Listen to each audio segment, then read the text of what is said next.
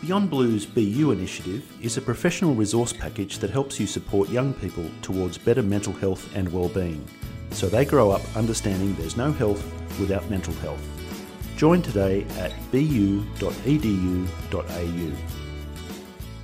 We're increasingly focused on what we eat and drink, but pay less attention to the quality of air we breathe, yet it can have considerable health implications. I'm joined by RMIT Associate Professor Priya Rajagopalan to find out how changes to air quality in schools and aged care facilities can boost quality of life.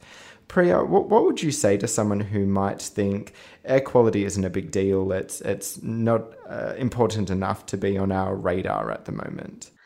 Thank you, Dallas, for inviting me. Indoor air quality directly impacts occupant health, comfort, and work performance. So, breathing conditioned but recirculated air continuously without adequate fresh air can actually cause poor concentration of mind, lung diseases, and mental disorder.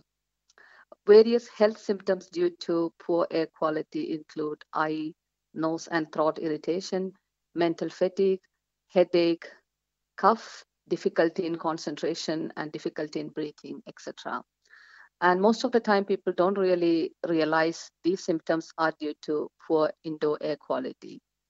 And the problem is going to get worse as climate change has been worsening the air quality of cities, leading to increased temperatures, level of carbon dioxide concentration, and other pollutants such as dust and allergens as we all experience now, extreme weather events such as heat waves and thunderstorms are rising. Therefore, it's very important that we pay attention to indoor air quality. What else leads to, to poor air quality? What, what are some of the, the other big red flags? So, air quality is usually maintained by controlling of airborne pollutants and introduction and distribution of adequate outdoor air and also by maintaining acceptable temperature and relative humidity. Uh, temperature and relative humidity are very important parameters because many of the complaints about poor air quality could be due to thermal comfort concerns. So maintaining dry and cool indoors rather than humid and warm can improve both the perceived air quality and ventilation requirement. In addition, uh, temperature and humidity are among the many factors that affect indoor contaminant levels. So poor air quality can be verified by the presence of higher carbon dioxide concentration levels, dust particles, allergens, and microbes such as bacteria, fungi. Um, and carbon dioxide concentration levels exceeding 1000 part per million is a commonly used indicator uh, showing that there is insufficient ventilation and the air quality is not really acceptable. And so, why did you decide to target schools and aged care facilities with this research? So, uh, much of the research on indoor environments focuses on adult workers in offices because there are more number of office building compared to uh, schools or aged care centers. So there is limited information on the relationship between indoor environment, well-being of elderly, and the learning performance behavior of young children. So with an increase in life expectancy in most developed economies, more of the elderly will require or use the services of aged care centers. So for example, in Australia, people aged 65 years and older make up a significant proportion. And a number of studies in other countries have found that elderly people are susceptible to potential indoor pollutants even at lower concentrations in comparison to adult workers.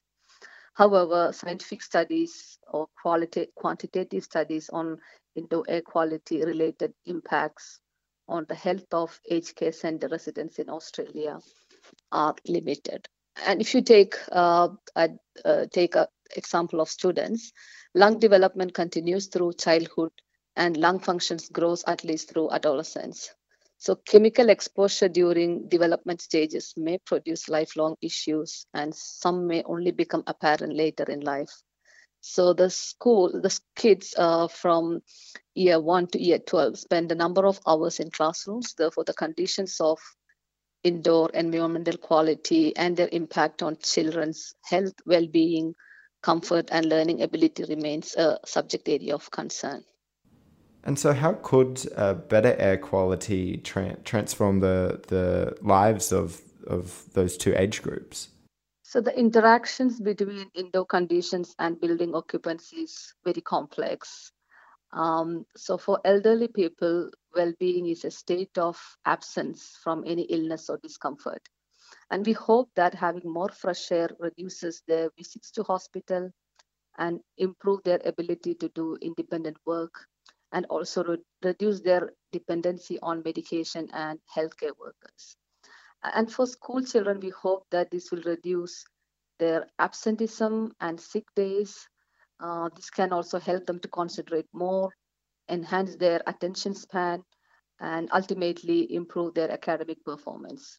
And we are introducing various subjective assessments in the study and see how we can actually measure well-being and education outcomes because it's very complex. So there are various methods suggested in literature that looks into perceived air quality and well-being through questionnaire survey, observation, etc. So we are also conducting attention tests for little kids before and after the introduction of fresh air and see how uh, this changes their attention span. So, should the study find that a, a, greater focus on, on ventilation does indeed bring about positive changes, uh, what would you like to see happen in terms of, of uh, building and development? Uh, and, and is this something people should consider now? So, we hope that we can provide some evidence to the built environment policy and say that uh, supplying more fresh and filtered air can indeed result in better health outcomes for the elderly people and better educational outcome for the young children. We would like to quantify such benefits with the use of objective and subjective means. Uh, so this evidence can support and influence policy development and enable provision of more fresh and filtered air in the building codes and performance rating schemes when designing buildings for these vulnerable vulnerable groups of people. So this could be one of the strategies for climate change adaptation. Well, thank you so much for your time, Priya. Thank you. Thank you very much, Alice. It was really appreciated.